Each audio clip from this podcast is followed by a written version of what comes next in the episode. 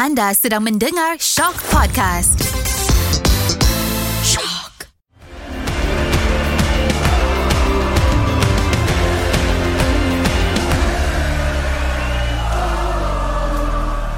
Kuala Lumpur Senyumanmu Ah, nampak mukadimah lain macam.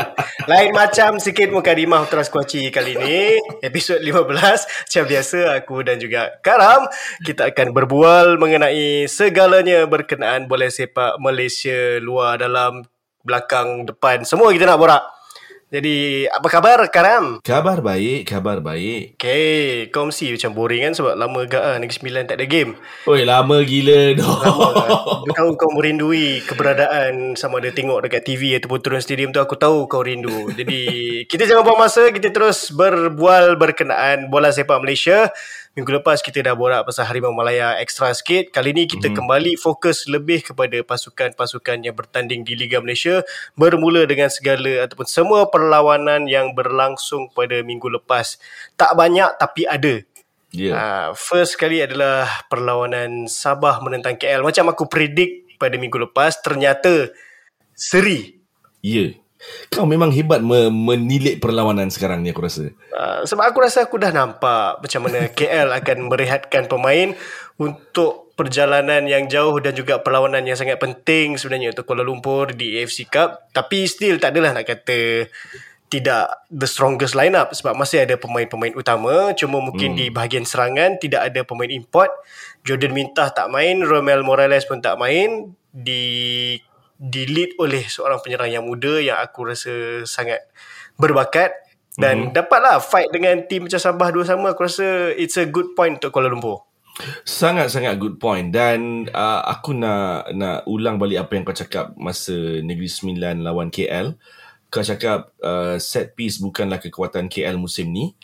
Um, berlaku sebaliknya Zam dalam perlawanan ni uh, dua-dua gol KL berpunca daripada dead ball situation. Apa komen kau Zam? Aku kagum juga sebenarnya bila sebab dua dead ball situation yang aku tak tahu kenapa tak ada pemain pertahanan yang mengawal uh, Giancarlo dan juga Akram untuk dua gol tu sebab hmm. kita tahu sebenarnya yang biasa berbisa dekat set piece ni aku rasa Sabah lagi sebenarnya kalau ikut track pada season ni dengan uh, Pak Tesu yang yeah. sering menjaringkan gol menerusi set piece. Jadi aku agak terkejut bila benteng pertahanan Sabah begitu open.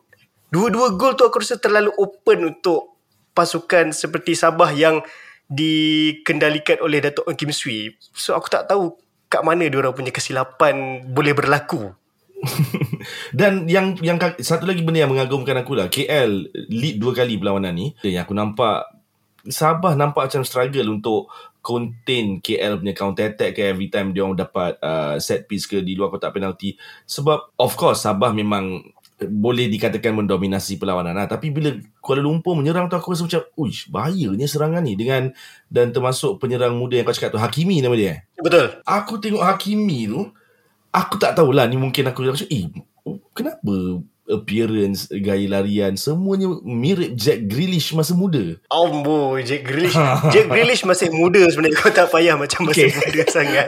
masa remaja. Uh, betul. Uh, cuma aku rasa satu aku suka Hakimi. Aku nampak dia punya bakat tu ada, talent tu ada. Cuma mungkin sebagai seorang striker ialah sebab bila kau dah selalu bermain dengan striker ataupun macam kat Liga Malaysia kita tahu yang akan mengetuai bahagian serangan adalah pemain import. Jadi kadang-kadang pemain tempatan ni kalau dia striker, dia terpaksa menjadi pemain sayap ataupun hmm. jadi berada di belakang striker. Jadi dia mungkin hmm. terlalu rajin. Bagi aku dia terlalu rajin sampaikan bila dia patut berada di kotak penalti mungkin dia sedikit lambat ataupun dia tak dapat baca sebab dia punya natural instinct sebagai striker tu mungkin pudar bila berada dalam keadaan tu mungkin kena asah supaya dia dapat menjadi seorang penyerang tulen. Uh, dengan adanya macam okay, KL ada Safi Sali. Mungkin dia boleh belajar pada Safi Sali juga macam mana untuk jadi seorang penyerang. Ada time yang mungkin seorang penyerang perlu lebih tamak instead of terlalu rajin. Tapi dua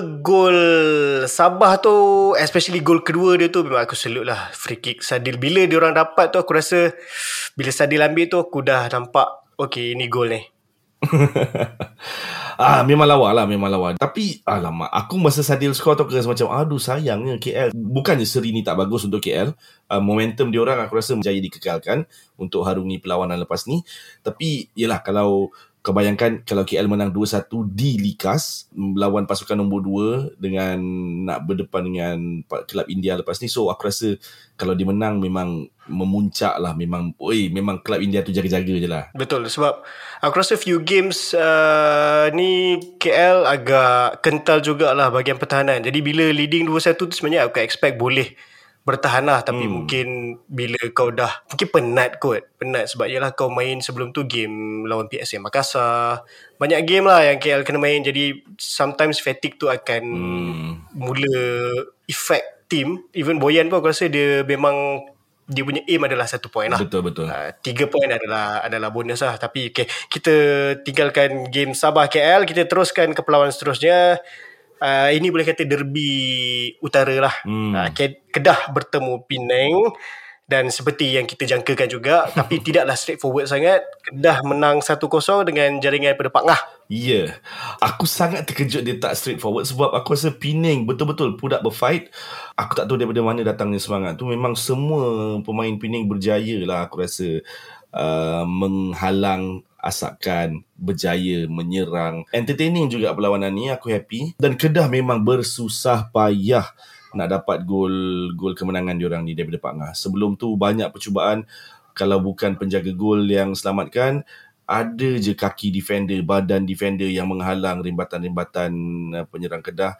So walaupun kalah aku rasa itu petanda yang bagus untuk Pening yang sekarang ni tak silap aku di kedudukan tercorot mungkin coach Datuk Zainal Abdi Hassan dah tahulah kot nak buat macam mana. So mungkin sikit lagi sebelum diorang catat semula kemenangan ada sikit je lagi yang uh, coach Zainal kena betulkan. Yes uh, sebab kita tahu Penang bila, bila tim berada di tangga yang bawah ni kadang-kadang dia punya moral pemain agak down hmm. dan sometimes dengan perlawanan yang macam ni walaupun result tu mungkin tidak menyebelahi Penang tapi dengan performance yang macam tu mungkin ada sesuatu yang boleh coach Zainal nampak dan cuba untuk push pemain-pemain dia sampailah ke hujung season ni. Hmm. Uh, walaupun dah tak ada benda nak fight for ialah kita tahu dengan perubahan liga pada musim depan mungkin akan ada rasa selesa lah tak apalah berada di bawah sebab kita tetap akan stay tapi pada masa yang sama kena cuba cari can ataupun cari cara untuk motivasikan diri supaya habiskan liga ni dengan berada di orang kata kedudukan yang terpuji lah. Betul. Tak naklah berada di bawah. Jadi mungkin itu boleh jadi usaha atau push untuk Penang cuba cari semangat dan Kedah pula bila walaupun satu kosong ni aku rasa dia orang mungkin akan rasa agak kecewa lah kot sebab kau berjumpa dengan pasukan seperti Penang ni mungkin ada ekspektasi yang kau boleh menjaringkan lebih banyak gol. Hmm, sepatutnya lah kot, sepatutnya lah. Okay, seterusnya lepas Kedah Penang kita ada okay ini ini memang habis straightforward lah orang kata. Terengganu menentang Melaka dan ini aku rasa satu satu tonik untuk Terengganu yang akan menuju ke final Piala FA ni hmm. dengan striker dia orang dapat macam kita cakap mm-hmm. perlukan game ni score supaya dapat motivasi dan itulah yang berlaku bila Kipre sendiri menjaringkan hat-trick mm-hmm. dan Kepas Sherman pun menjaringkan gol dalam game ni. Ya yeah, betul. Uh, yang ini yang jadi yang kita punya ramalan yang paling jadilah aku rasa 5-0 uh, straight paling jadi sekali yang ni lah. macam kau cakap straight forward uh, striker kedua-dua striker import dia orang score cuma Melaka United ni lah mungkin terlalu besar kekalahan 5-0 ni uh, pastinya mencalar ego dan maruah mereka yang masih belum selesai. Tak silap aku uh, isu keuangan mereka. Jadi aku tak tahu nak buat macam mana. Sebab aku kesian dekat keeper diorang ni Zam Brian C ni. Sebab aku rasa every game Brian C ni cuba bagi yang terbaik. Cuma yang aku nampak pemain-pemain di hadapannya lah. Barisan pertahanan midfield mungkin kurang motivasi. Uh, tapi ini setidaknya ni ada point untuk kita membahan rakan kita nantilah Nafis.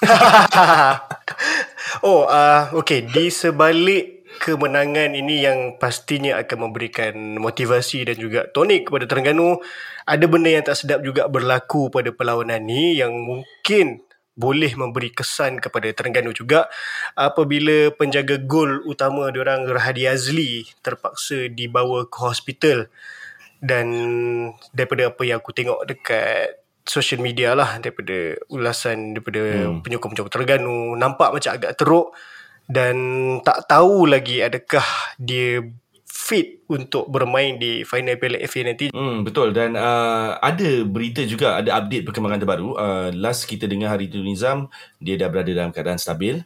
Uh, cuma yang terbaru yang aku diberitahu dan dapat tahu dia dah dibenarkan keluar hospital. Um, cuma ni uh, ada satu statement ni yang aku sedikit was-was lah sebab uh-huh sebelum dia dikeluarkan dari hospital tu kan kita nampak oh macam teruk uh, situasi dia macam tak berapa baik tak berapa baik perlu berehat lama cuma statement Rahadi Azli ni yang buat aku rasa sedikit optimis untuk pasukan Terengganu dia cakap uh, dia semakin pulih Uh, dia dah bersedia untuk beraksi pada final nanti dan uh, dalam masa terdekat dia akan jalani latihan dengan dengan rakan sepasukan. Aku tak tahu serta sejauh mana ke kesahihan berita ni sebab ni statement daripada Rahadi Azli sendiri. Cuma aku yakin dia mesti kena dapatkan kelulusan doktor. Uh, itulah uh, part yang tricky sikit yes. lah. Sebab benda ni uh, injury dia ni melibatkan lagu bahagian kepala dan kita tahu bila head injury ni memerlukan rawatan yang cukup rapi sebab ia kadang-kadang dari apa di luaran nampak okey tapi kita tak tahu apa yang jadi kat dalam kat otak tu Uh, sebab tu macam biasa even sekarang pun FIFA pun dah letakkan syarat yang cukup ketat bila apa saja yang melibatkan kecederaan yang melibatkan kepala perlu diberi perhatian serius. Hmm. sebab mungkin dia tak nampak di jangka masa pendek tapi jangka masa panjang boleh menjejaskan karier seorang pemain. Jadi harapnya Rahadi Azli boleh kita boleh tengoklah dia boleh dengar apa apa nasihat daripada uh, doktor-doktor. Kalau clear dan bolehlah main. Tapi kalau doktor nasihatkan tu tidak janganlah paksa diri untuk bermain sebab perjalanan hidup seorang pemain bola sepak ni tidaklah lama jadi perlu menjaga kesihatan dan kecergasan ni sebaik mungkin lah. Uh, jadi okey seterusnya kita ada perlawanan blockbuster untuk Liga Malaysia. Ini satu perseteru, perseteruan era baru yang even sebenarnya kalau kita tengok ke laman sosial pun ada orang post uh, berlawan chant eh, antara dua ultras uh, pasukan ni. Apa yang aku tengah cakap ni adalah Selangor menentang JDT uh, seri satu sama. Ya yeah, dan kau betul lagi sekali Zam. Tekaan kau kau betul sekali lagi. Sebab kau cakap match ni akan fight dan aku cakap tak lah ni one way kot JDT menang kot dan banyak betul lah kau minggu ni bagus lah. Betul lah aku nak predict KL menang esok sebab okay kita tahu macam aku pernah cakap uh, Selangor menentang JDT ni macam satu rivalry yang baru hmm. jadi walaupun Selangor ni berada di kedudukan yang tak berapa nak baik di Liga Malaysia tapi bila dia ber, bertemu JDT ni diorang punya semangat tu lain macam sikit aku rasa mana-mana tim pun sama hmm. tapi mungkin bagi Selangor ekstra sikit sebab yelah diorang pernah berada di atas jadi bila sekarang diorang berada di keadaan yang bawah tak mampu nak fight dengan JDT diorang ada rasa nak juga pride sebab macam kau sebagai gergasi lama nak melawan gergasi baru kau tak boleh lah biar kena tapau dan itu yang terjadi lah bila diorang sebenarnya aku tengok memang melawan jugalah dengan JDT ni betul melawan, uh, melawan. walaupun first tu Okay, aku ada satu soalan cepu mas untuk kau. Alamak, aku patut nak tanya kau. Aku tapi rasa tak kau tahu apa aku nak tanya. okay. Penalti ke tidak? Oh, untuk aku lah, untuk aku. Aku cakap tak. Untuk aku aku cakap tak. Sebab okay ni ni alasan aku, ni alasan aku. Kenapa tak? Um in real time aku tak aku rasa benda tu soft. Aku rasa ada contact tapi tak cukup untuk Arif Aiman jatuh. Tu yang aku nampak. Bila replay, benda tu mengukuhkan lagi aku punya pendapat sebab tak ada angle yang betul-betul menunjukkan apa berlaku. Lepas perlawanan tu pun aku rasa Selangor ada buat buat komplain kepada FAM berkenaan pengadil yang mana kalau every time pengadil tu mengadili perlawanan Selangor akan ada keputusan-keputusan yang tidak menyebelahi Selangor. Menurut dakwaan Selangor eh bukan dakwaan greatness eh. Hmm, pandai uh, ke apa? So so itu sedikit sebanyaklah me- me- menguatkan ke pendapat aku yang aku rasa tak penalti. Kau rasa penalti ke? Aku sebenarnya aku pun macam kau juga. Tapi itulah adakah? Sebab iyalah uh, tapi itulah sebab dia ada touch kan. Mungkin itulah yang membuatkan mm. ref rasa. Okay asalkan ada touch penalty. Tapi mm, terlalu soft lah. Memang aku rasa terlalu soft. Jadi adakah kau rasa VAR penyelesaiannya? Bukan sekarang VAR masih jauh VAR masih Jauh jauh, lagi. dengan Liga Super uh, Tapi okay, balik kepada ref tadi eh Aku macam aku cakap sebelum ni Aku tak suka cakap pasal ref Tapi ref buat keputusan tu Pada aku dia ada dalam apa 10-15 meter Daripada daripada situasi Insiden penalti tu Dan, dan pendapat aku Aku rasa linesman lebih dekat dengan Dengan insiden Tapi linesman linesman relax. Okay, mungkinlah juga kebiasaan yang kita tengok linesman di dalam Liga Super ni, dia orang jarang nak angkat bendera unless betul-betul jelas ataupun betul-betul obvious foul tu kan. Tapi benda-benda macam ni pada aku patutnya ada bantuan daripada linesman yang cakap oh, ref sebenarnya uh, tak tak penalti kot uh, ataupun setidaknya ada perbincangan lah. Itu yang aku harapkan Yeah. lah sepatutnya. Tapi itulah dia drama-drama dalam Liga Malaysia yang kalau korang tak tengok korang rugilah. Yeah. Banyak-banyak drama. Tapi itulah bila kita bercakap pasal Liga Malaysia, pasal game blockbuster, ada game yang lagi blockbuster daripada Ada game tu. lagi ya. Ada lagi. Ini terus peringkat Asia. Aku kena belagak sikit bila cakap pasal Asia ni. uh, sebab game ni game yang sangatlah besar sebenarnya untuk Okay. Malaysia. KL City bertemu dengan kelab India ATK Mohun Bagan di ini boleh kata semi-final interzone. Dia sebenarnya dia pel- pelik sikit lah AFC Cup ni. Dia semi-final. Lepas tu ada final. Lepas tu ada final lagi. dia pening. Aku tak tahu kenapa AFC buat format yang sakit kepala ni. Sebab Asia banyak sangat pasukan Sam. Tapi tak payahlah semi-final final banyak kali kau sebut je lah suku akhir quarter final ke. Sebab ini ini sebenarnya ibarat quarter final tapi kau nak sebut final juga. Aku tak faham dengan dia orang ni. Sebab macam sebelum ni kalau PSM Makassar tu final tapi tak ada piala. Hmm, betul Ah, betul jadi betul. kau semi-final. Next ni final. Next ni final interzone. Kalau menang pun tak ada piala juga. Next final tu baru kau ada piala. So pening sikit lah. Tapi uh, malah nak cakap. ini satu perlawanan yang sebenarnya cukup besar untuk KL City dan jujur aku kena cakap sebenarnya aku agak terkilan sebab aku tak boleh ke sana kerana Mhm. kos tu yang terlalu tinggi dan aku terpaksa tengok daripada Kuala Lumpur. Sangat sedih sebenarnya sebab bukan selalu dan bukan mudah untuk aku lihat KL bermain di peringkat Asia tapi apakan daya kalau harga nak ke sana RM30 aku dah sampai. Tapi malangnya bukan RM30 Sam. Bukan RM30, bukan RM300, dekat RM3,000 juga aku check. So aku tak apalah, aku berkumpul dengan fan-fan KL di sini di Kuala Lumpur dan kami cuba menyalurkan semangat kami bagaikan berbola jiwa kepada Kuala Lumpur yang berada di Kolkata sana. Okay Zam, okay. Tadi kau dah tanya aku, ni bi- biar aku pula tanya kau. Ekspektasi kau. Ah, silakan. Ekspektasi kau terhadap perlawanan ni uh, dan apa yang apa sebenarnya yang kau jangkakan akan ditampilkan oleh Kelab India Mohun Bagan ni? Aku susah nak cakap sebenarnya sebab okay in terms of aku rasa kalau kita lihat dari segi kualiti mungkin kelab India ni lebih baik daripada KL City tu aku tak boleh nak nafikan even kalau kita tengok pada ranking India berbanding Malaysia pun sebenarnya India lebih tinggi Hmm. akan tetapi last perlawanan kompetitif Mohon Bagan ini adalah pada 24 Mei iaitu game AFC Cup Okay. sebab uh, Liga India bermula pada Oktober. Jadi gap tu aku tak tahulah in between tu mungkin diorang buat friendly lah kot tapi tak sama dengan competitive match. Hmm. So aku tak tahu nak cakap macam mana tapi still diorang tetap ada quality. Tidak boleh dinafikan. Dan diorang ada abang abang kot, abang kepada Paul Pogba yang menyertai diorang. Aku dah cakap yang diorang tak ada competitive match. Kau tak yakin ke dengan kemampuan skuad Kuala Lumpur sampai mati ni? One thing aku rasa apa yang akan berlaku berkemungkinan KL akan bermain macam lawan Viettel lah. Mm-hmm.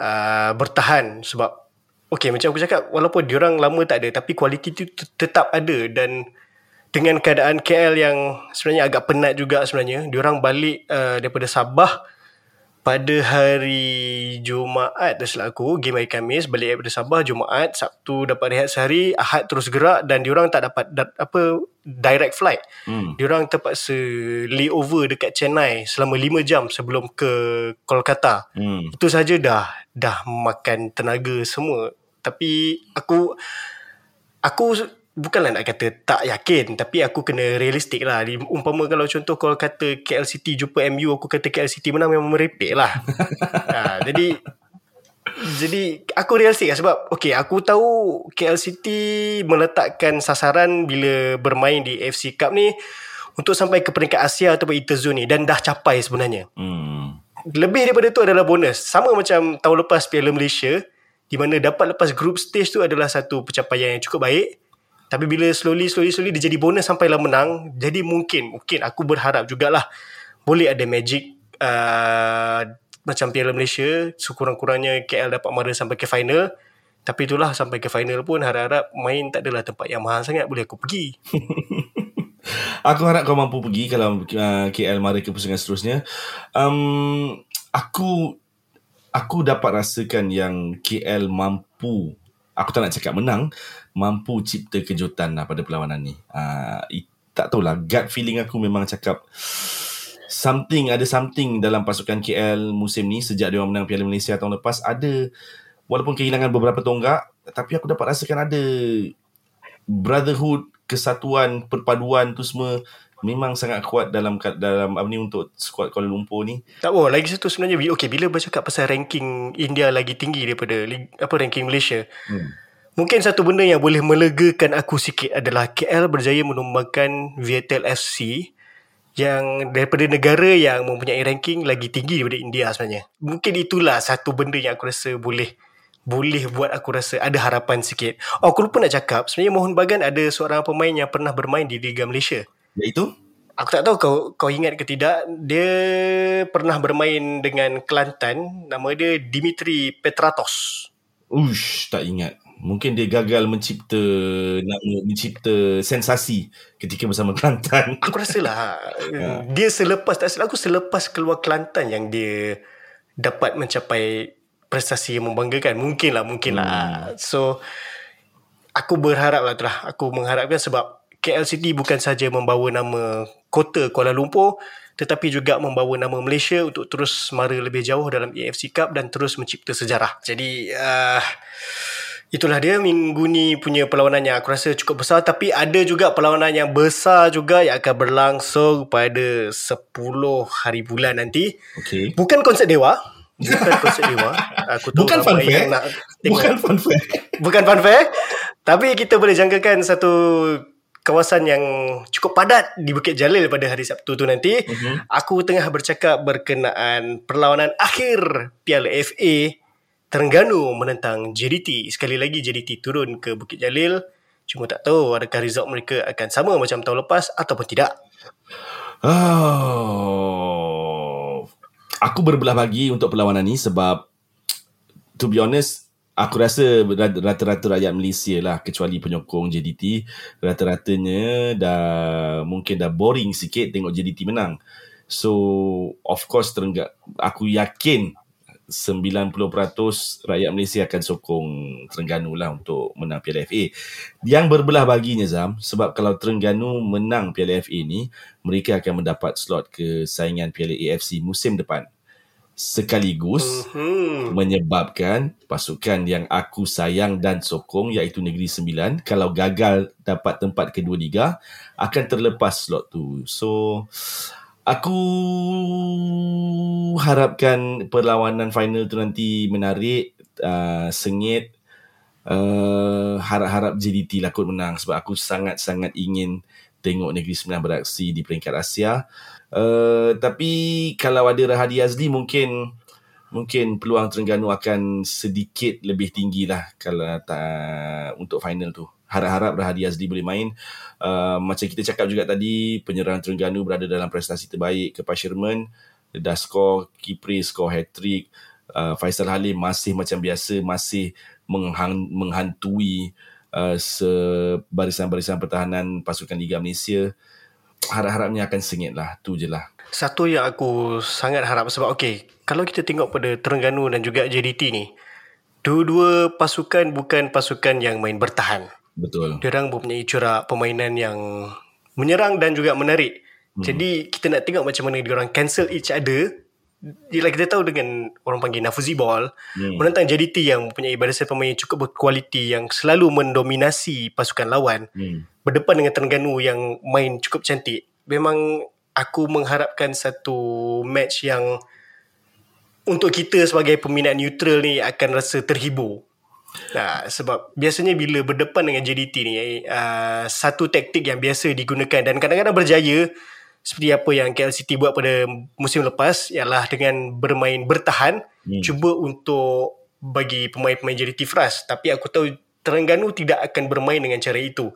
Jadi menariklah nak tengok macam mana Nafuzi mengatur barisan pemain dia untuk menyerang dan pada masa yang sama cuba untuk mengekang JDT. Adakah diorang nak buat sampai JDT bertahan ataupun macam mana? Bang menarik lah nak tengok macam Betul. mana perlawanan ini akan berakhir nanti. Aku nak bagi sedikit fun fact lah eh, untuk perlawanan ni. Eh. Okay. Perlawanan sebelum ni JDT seri satu sama dengan Selangor. Eh. Every time JDT seri untuk musim ni, perlawanan seterusnya tu diorang mesti menang. Okay, sebelum ni last diorang seri pada 18 Mei lawan Pahang, diorang seri dua sama di SSI. Next game tu, dior, uh, JDT bertemu Selangor di SSI 5-1 Zam. Hmm. Kemudian uh, diorang uh, JDT seri dengan Melaka United satu sama. Next game, perlawanan panas JDT menang 2-1 di Sabah. So, berdasarkan rekod-rekod macam ni aku tak rasa yang JDT akan diam pada aksi final tu nanti. Sebab yalah dia seri lawan Selangor. Mungkin pattern tu akan muncul semula. Cuma harapnya tidak terlalu besar lah at least kalau uh, perlawanan tu jadi sesengit ketika JDT lawan Sabah di Likas uh, aku rasa rata-rata penyokong bola sepak Malaysia akan akan happy lah, akan puas hati lah dengan final tu. Dan kalau kita tengok pada kali terakhir pertemuan JDT menentang Terengganu pun pada bulan April yang lalu, agak fight juga sebenarnya. Uh, JDT menang 2-1 lawan Terengganu dekat uh, SSI. Bergson skor 2 tapi Terengganu sempat menyamakan kedudukan menerusi Kepas Sherman sebelum Bergson skor lagi satu. Jadi memang kita anggap benda ni satu game yang fight lah. Dan aku aku dapat predik yang barisan pertahanan Terengganu dan juga midfield Terengganu kena berada di orang kata tahap yang ekstra terbaik. ha, dia bukan terbaik dah, ekstra terbaik. Kalau betul dia orang nak cuba mengalahkan JDT. Sebab aku tahu bukan kerja yang senang. Kau nak jaga Bergson, kau nak jaga uh, Forestieri. Hmm. Dan kau ada lagi pemain macam Arif Aiman. Uh, kalau Safawi masuk, Akhir ada. Betul. Cukup ramai. susah lah sebenarnya. Ha, JDT pun kena berjaga-jaga juga sebab ada pemain-pemain Terengganu yang boleh menyakitkan mereka. Contoh macam even uh, Manuel Ott pun kena jaga dia punya aku rasa dia season ni banyak juga gol dari jarak jauh dia cukup bahaya dia tu betul lah dan itu kalau kita nak cakap pasal kelemahan JDT lah musim ni mungkin uh, posisi penjaga gol dia lah. Uh, kita tahu Farizal Malias walaupun uh, dah ber, sedekat kot dia berjaya memegang posisi sebagai penjaga gol nombor satu Malaysia tapi dia pun sudah semakin berusia. Dan dua tiga perlawanan sebelum ni aku nampak JDT menurunkan Haziq Nazli sebagai penjaga gol. Ada kurang yakin sikit lah aku bila tengok Haziq Nazli tu menjaga gawang. So kita tengok macam mana nanti. Uh, kalau betul Terengganu nak ambil kesempatan kalau dia orang dapat peluang tak boleh disisihkan. Kena jadi macam kalau dapat satu je shot on target kena make sure satu shot itulah yang jadi gol aku tak rasa Terengganu mampu untuk uh, mensia-siakan peluang. Kalau dia orang dapat 3 4 chances untuk dapat satu gol aku tak rasa itu akan membantu mereka lah. Yes uh, itulah bila kau bercakap pasal penjaga gol JDT ni aku rasa season depan settle masalah dia orang Jangan mula. Uh, polis, hello polis, uh, tolong tangkap Nizam. uh, mana lah tahu. Ha, Negeri Sembilan dia bagi main AFC Cup. Ha, tapi ada price dia lah.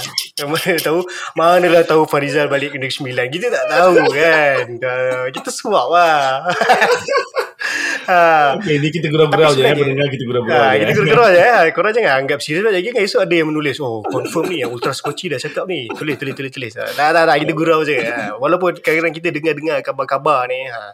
Tapi itulah Kalau dah keeper punya berbakat macam tu Kalau tak dikaitkan mana-mana tim Artinya hmm, Something wrong lah ha. Ha, jadi itu ada game Terengganu. Jadi oh kita kepada semua penyokong Terengganu dan juga JDT akan turun ke uh, Bukit Jalil ni kita ucapkan selamat lah hmm. untuk datang dan juga kembali. Kalau rasa agak-agak tim tu dah nak macam kau rasa macam dah tak ada peluang kau pusing je kepala kau ke arah ke stadium sebelah tu boleh dengar dia boleh dengar lah suara Ahmad Dhani Dapatlah sikit kan. Taklah boring. Tak pun kalau dah malas sangat Pergi main fanfare Duduk tu yang pergi jalil Ah, betul. Sebab uh, kerajaan negeri Terengganu pun dah bagi cuti kan untuk hari Ahad tu uh, memudahkan rakyat mereka pergi tengok bola ni. So InsyaAllah boleh Terengganu mungkin boleh cerita kejutan. Kita tak tahu Kita tengok nanti. So ingat uh, Yang pergi stadium Jaga kelakuan. Uh, Jangan bawa Barang-barang yang dilarang. Dan Disiplin lah Disiplin lah kena jaga. Itu pada aku yang paling Paling paling utama uh, Sebab Bukan Semuanya di situ nanti Golongan dewasa Pasti ada uh, Wanita Pasti ada kanak-kanak. Jadi tak nak kejadian-kejadian yang tak diingini berlaku sebab aku yakin perlawanan ni akan panas. Dan bila full house Bukit Jalil tu macam-macam boleh jadi. Sebab yang aku selalu perasan lah, insiden-insiden yang berlaku yang tak diingini ni dia seorang je yang start kemudian terus uh, semua ikut. So kalau boleh jangan memulakan apa-apa pun konfrontasi ke provokasi ke kita harap semuanya selamat lah nanti. Yes uh, Dan Ini peringatan lah Sebab aku rasa Benda ni akan berlaku Sebab dua-dua tim Akan datang daripada Jauh. Hmm. Aku kena ingatkan kepada korang Power bank tak boleh bawa masuk eh? Ya. Yeah. Jangan bawa power bank. Uh, Kalau nak bawa Tinggal dalam bas uh, Sebab uh, Yelah takut kalau dekat Dekat stadium lain Boleh bawa masuk. Tapi Selepas kita orang Yang berada di Lembah Kelang ni Turun ke Bukit Jalil ternyata power bank sekarang dah tak boleh bawa masuk hmm. jadi korang tak payah bawa masuk korang charge siap-siap dan macam Karam cakap have fun lah have fun bukan selalu sebab aku, dan setelah sekian lama akhirnya dapat Bukit Jalil ni kapasiti penuh untuk perlawanan final Piala macam ni. Aku tahu lepas uh, final Piala Malaysia pun tak boleh penuh lagi sebab Betul. ada SOP-SOP dia jadi korang dah dapat peluang ni jangan cemarkan lah. Have fun, sokong pasukan korang bagi yang terbaik. Tak nak ada konfrontasi tak nak gaduh-gaduh. Kalau rasa dah nak marah keluar pergi dengar lagu Dewa kat luar pergi fanfare have fun apa semua. Ini adalah satu experience lah. Ha, jadi apa-apa pun yang penting biar selamat pergi selamat pulang dan selamat berada di stadium semasa perlawanan. Ha, ok sebelum sebelum kita ciao hmm. perlu aku ingatkan juga bahawa sebenarnya ada few games juga uh, liga yang akan berlangsung. Hmm ni tim kau ni Karam hari Jumaat yeah, ni. Ha, Negeri Sembilan bertemu Sarawak United. Melaka United melawan Kedah dan Sabah menentang Selangor. Ada satu game lagi sebenarnya. Pahang menentang KL tapi tak silap aku dia tukar. Okay dia betul dah tukar tarikh ke hari Ahad ni. Aku tak tahu macam mana KL nak hadap. Mm-hmm. Uh, Pahang menentang KL ni sebab baru balik penat. Tapi itulah dia yang perlu kau hadap bila kau main AFC Cup. Kau standby je lah season depan Karam. Betul. Jadi itu sahaja dari aku dan Karam untuk episod 15 ni as usual aku akhiri dengan Assalamualaikum dan teruskan menyokong pasukan Liga Malaysia anda. Bye. Jumpa lagi.